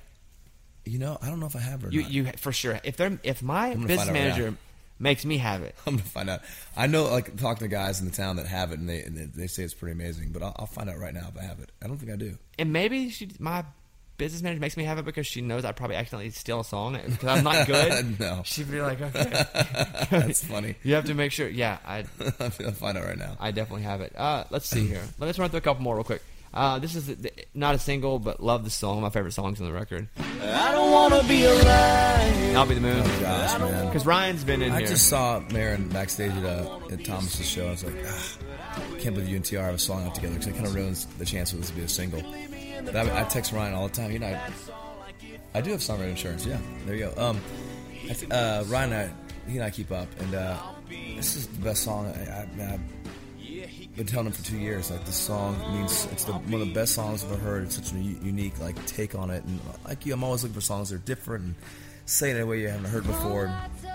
The idea of like I'll be the moon, man. That guy can be the sun. He can be in your life during the daytime, but I'll be there with you at night. And that's such a good idea. And she kills it. She sings that. Her part of there is so awesome. And I wish it was a single. Maybe, maybe I don't know, but I don't think so. When the record came out, I love that song so much. You and came and sang it. On, I was like, you guys have to Yeah. sing it on the show. Like, Yeah. I, I love the show. I love the song so much. She was like, I mean, she's blown up, obviously. yeah. But uh, yeah, she's relatively new at that point. Ryan, Ryan and I keep up. Yeah. I like that dude. I do too. He's a good dude. I think we're gonna see it at Stagecoach uh, on Friday. He's gonna be out there. We're playing on Saturday. I know, man. Are you coming in early? Yeah, I am. What are you? Gonna, are you working or just hanging? We're playing on Saturday night. What are you coming in on Friday? We're just we're just have to get there early because it's such a big Yeah. thing. You coming in Friday night? Yeah, we're coming Yeah. Friday. Fr- what time you play? We make it Friday, out. Friday, ten fifteen. Oh, you, oh, so you're the, but you're the big you're the big name Yeah. on top of that thing. My third time finally. It's not the the the top. The thing that Stagecoach is a tough gig. The the ideal gig is the one right before the last one, as it always is. Eight o'clock slot. Sun's still going down. They're still serving alcohol. People's buzzes are still kind of going up a little bit. They're in a good mood still. Ten fifteen. You know they're they're, like almost hungover at this point. You have to go out there and like just kill. You have to kick their ass to, to you, try to. You're one of the big names. Like you, there are three big names. I know, It's I know. Dierks, Shania, because that's who's our night, and then maybe it's Kenny. Kenny? Yeah, the first time I played there was with uh, was Daylight and Taylor Swift went on before me. That was that says a lot. That was back in 2007, and I came back and opened for Miranda, and then this time we're finally headlining it. So look at that. Big deal, big night, man. It's crazy. Stagecoach is a is, a, is one of the. I'd never ones. been before, and It's they, fun, they asked us to play like six months ago, It's fun. and we were like, because we weren't going to play a bunch of idiots. I was just doing stand up. Yeah, no, I, it's And everybody was like, "Come do stagecoach." yeah, it's fun. Well, hopefully you'll, you'll be in there that night. It'll be, it'll be awesome. Yeah, I'll come. We'll come out to the show. We're standing at a friend's house, close, so we're just gonna be able to walk over there. Is I guess is that walkable? Like, can you walk stagecoach? Yeah, yeah, run back and forth. There's it's so much going on. The backstage is great. There's so many different bands. I mean, that's what's great. You got guys like, you know, when I was, you have bluegrass bands playing. You got Jerry Lee Lewis is playing. You got country. They do a great job of really bringing like everybody in that's under the country umbrella. So We're playing a lot of the Brian O'Connell festivals this year. yeah, We're doing? Route 91 and Faster Horses, and we're doing. great. And so Connell's festivals are fun, man. Those in particular are great. he takes a lot of pride. he makes the backstage vibe great. That's what he. That's And what he like. You can tell. and for the fan experience too. You know, I mean, I love all the festivals; they're great. But the, having like festivals that aren't just the kind of same feeling, that kind of have this unique, like Route 91 has its own feel, and Faster Horses has its feel, and, and Watershed has its feel, and the the we'll, I'll go out with Brian in a golf cart and go drive around. People tailgating. He'll show me where this is where we set this place up just to get ice. Man, they get ice anytime they want here, and sunblock. And this is a pond they can go fishing at. They can get fishing poles from right here and go fish in this pond. I mean, he really makes it unique. And um, hopefully, we're doing some of those together. I'm doing faster horses. Uh, maybe I'm doing watershed. I don't know. Does it feel like you live two lives? I do live two lives. Because it's it, it's mean- like the normal dude during the middle of the week, and then the rock star on the weekends. I'm literally. I've had a chance to do like some TV stuff, and, I, and it would make for great TV. But I just don't want to have like cameras on me. But because of aviation and because and and I, I'm true to myself on who I am on the road is definitely who I am. My fans, I'm honest in, in front of them, and that's a big part of my personality when I get on stage and go crazy. Um, but I am literally, yeah, I'll be I'll be flying home, and the next morning, at, when my kids are younger, I'll be like in a mommy me class with a a twirly baton, you know, like doing like the things, but no one the right, no one would possibly think that I was doing this, you know, like because I, I mean I'm all in on the dad thing. Like I, I, there's nothing beneath me, nothing I won't do. I won't do anything, and so it's uh, it's definitely. I, I physically am two places at once too. I mean, I get very little sleep. I, know, I'm up every morning early because I, I, I want to have a full life here, and one thing it takes a toll on is, is the sleep. But um, I, I really am physically sometimes in two places at the same time. I want to end on this, and and I wonder if it got. I have a to, question for you. Okay, you, uh, cool. Uh, okay, book. let me hit first, and then I'll come up. You guys, Is whatever you Napa want. paying you? For, Napa. I walk by your book every day because it's in my closet. The back They're picture you. not. There's a back picture with you with the Napa symbol. This is a good It question. drives me crazy all the time. I see. I go, did he get paid to have that Napa thing in the back cover? Nothing. That's the Zero. question I had. All right, Zero. Napa buys a studio sponsorship, I know. So it's in there. and it's in there, and it and I wanted that book to be just random pictures, Right. And so, just like the book, it's all random stories. Yeah. and I just want and Na- Napa. We we had to make the decision: do we not choose the picture because there's a logo, Yeah. or do it is a part of my life and a part of time? We were like, you know what? They just. They I like you. really like working with Napa Yeah. because they're fantastic. But also, it was like, you know, this is Napa. The, weirdly, they're a big part of my life because they allow me to eat. The Yeah. sponsors of the show allow me to eat. important. We had to have a meeting to go on the picture of the book. There's a Napa logo. Do we cut it? Do we make it black? So you did Do think we- about it. Absolutely. Okay, gotcha. And it was just, I just tried in that book to, as much of keep my it- life it's that it really real. was. It's very real, Just yeah. let it be. I just see that all the time. I was like, it's so funny. I wonder if you got. That's so funny you asked that because we had a whole meeting about that. I was That's like, funny. just let it be. And Yeah. they get no, no, no money extra. Well, I don't think we ever even told them. Yeah, they're happy. We never, yeah. Um, okay, here's my question.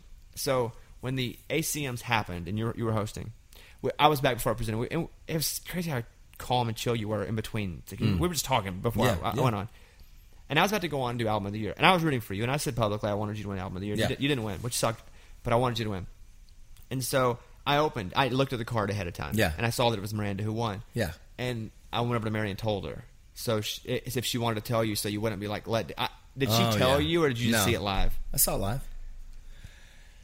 I mean, 'Cause I- I've been 'cause I went nominated over and so gave her many heads times. up. You know, the the award show stuff. I'm I'm as competitive. I'm re- I'm I don't know anyone more competitive than me. I'm I'm really really competitive. But uh, and there's times I've lived and died by the award shows, and I'm in a place now where I really I love being nominated. It's awesome. Winning would be nice, but I'm in it to win the much bigger battle. I know, but it sucked I'm for big- you. Like I wanted you to win. I 'cause- gotta be honest, man. I'm like, I, I, it'd be, yeah, I, I'd like to win so I could thank people like you that played. You played, I, you know, I, you played songs and give them a chance to get things got going. I want to thank Mary. I want to thank my wife. But man, I just want to, I want to. Beyond all that, I want and you to were gonna, win. you're gonna do all that. You're, you get you're- you get the trophy. That's great, but winning in li- you can't just win in when you have. I'm winning. I feel like I'm winning in, in life, man. I have like, I get to go do that, and that's great. And I, maybe I didn't win album of the year, but when the show's over, I get to go back to like. I had this great band I get to play music I'm not, with. I'm, I agree. You're the, it's awesome. family. Life's awesome. No, life is awesome. But That's my still- quote. That's my mantra right there. you Life is awesome.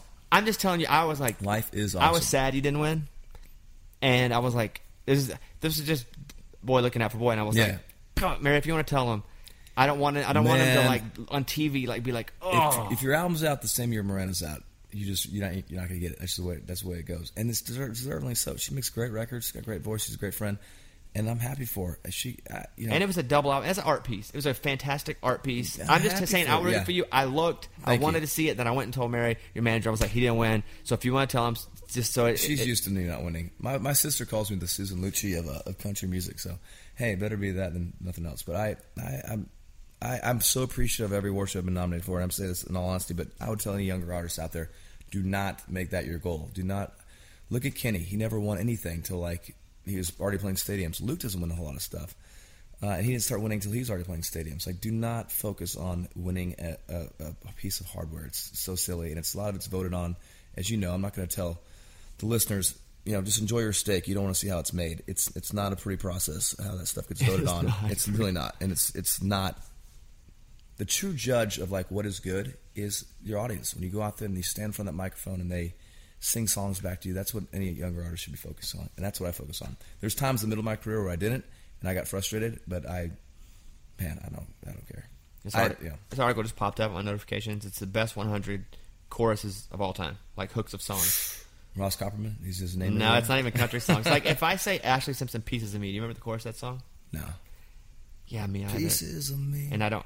I'm just looking through some of this list. I mean, Like, I, I can sing all like the Moana soundtrack. I, I have kids. I bet you know all that stuff. I know. All huh? I mean, I can sing. Yeah. I want to get here and see the top of these real quick. 'cause You're this just popped up. welcome. I can sing. Uh, Here we go. All right, here we go. Top ten. You ready? uh, Uh, Miley Cyrus "Wrecking Ball."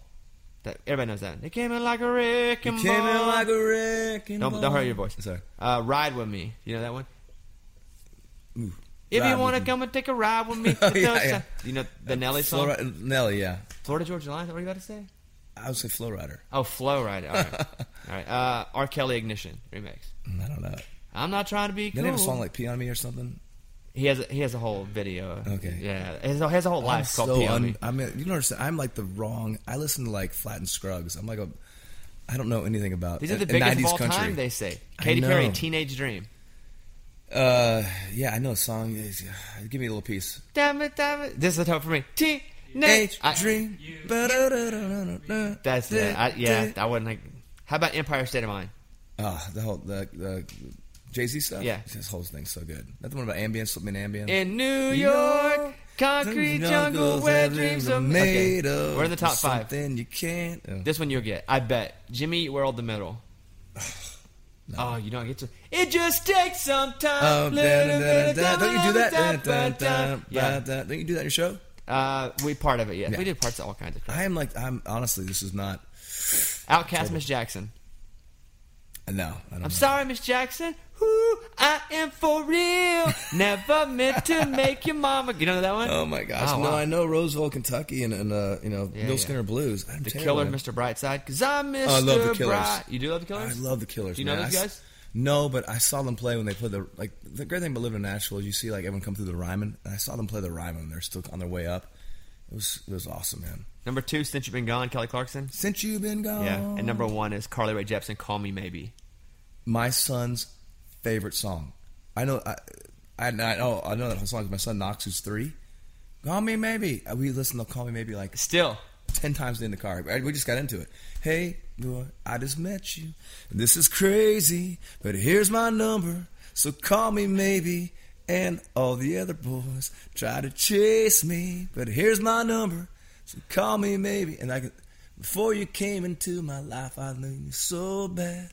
I knew, uh, you should know that. I mean, I know the whole thing, man. But Teen, I, I, that's it's embarrassing. My son loves that song.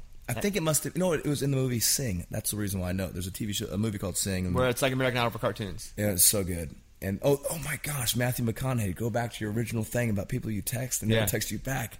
Matthew McConaughey. So I did a thing for him called Matt Jack and Mac. It's Yeah, um, in Austin. Austin. Yeah, it's, And, it's uh, uh, Mack Brown, Matthew McConaughey. Yes. And I'm so glad this happened because I can tell you the story. Okay, go ahead. Uh, so anyway, and he like, uh, you know, uh, it was really hard. to couldn't do it as the schedule wasn't working out. Well, he, all three of them, like, called me and texted me one day, and Matthew McConaughey like called me like, "Whoa, McConaughey just called me. This is crazy." He's texting me. I, I, I decided to do it. We texted a little bit leading up to it. Well, then afterwards, I had you know, I, I watched the movie Sing, and it was he was the, the voice of one of the main characters, and I was like, how should I put this? Bravo on Sing, so good. Bravo! I wrote Bravo. What an idiot! Bravo! I don't think it's even on this phone. It's a new phone, and like just yeah, nothing came back on that one. And, Oh, wow, no, uh, nothing. No, I haven't heard from that one. I think I lost. I think I might have. I, I used my one chance up with McConaughey and this. Nothing. before. he's not texting back a stupid country singer. all right, there we go. It's already over. It's over. Did we talk for an hour and So good, hour and twenty man. minutes. Time just flies by. It was really fun, man. Thanks, dude. I appreciate you coming Love by. the show. Congrats. Thanks. Thanks. This is a good thing. I, uh, you know, people listen to these for weeks and months away. So right now, Black's a single. Yes. You know, these podcasts are definitely not time sensitive, which No. is the crazy thing about it. So Back like, to it again. But Come back uh, talk lifestyle. Let's talk about food, and nutrition. we talk about whatever you want. That's a good thing about and- these. Dierks like, I want to do a podcast. I'm like, I want to talk about yeah, life hacking and how we can keep. he brought me a book. Yeah, the tool, and I haven't, I haven't read the Tim Ferriss book, and it's like it looks Tools of the like if you were to stack three Bibles on top of each other. It's, It's about the big. routines of, of, of grinders like yourself, man. I'll put a little note in there for you. You did, grinder, you, did, you did put a note in there. Yes. I appreciate that. Keep All right, episode, what's that? Episode, episode 54. Uh, Dierks good to see you. See you. And uh, I'll, I'll probably see you in a couple days. I'll see you Friday night. Yeah. I'll come out, I'm going to come out. All right, come on. I, I think I've been to your shows more than anybody else's. Like, really, I've been to more of your shows than anybody in town, period. Well, yeah, it starts all the way back in D.C. I think it's the first big one. Yeah. Yeah, oh, yeah. We. I came out. You like, Yeah. we, I like came out. But I think I've been to like Free and Easy. seven of your Yeah. shows. I haven't been in. Anybody it came else. to the most, the biggest one, Nashville, which I appreciate. Man, it was a big night. That was a big night. That was Yeah. a that was a great. That was like everybody was like, okay, he's. That was your moment into that. You're now in the eight, wherever you want to say it is. That that was your night where it, it you kind of jumped nine. up. Eighty-nine percent time. It's pretty good. All right, whatever you want to say. All right, Dierks Bentley, uh, thank you, and thanks to Blue Apron 100 Flowers, and we'll see you guys next time.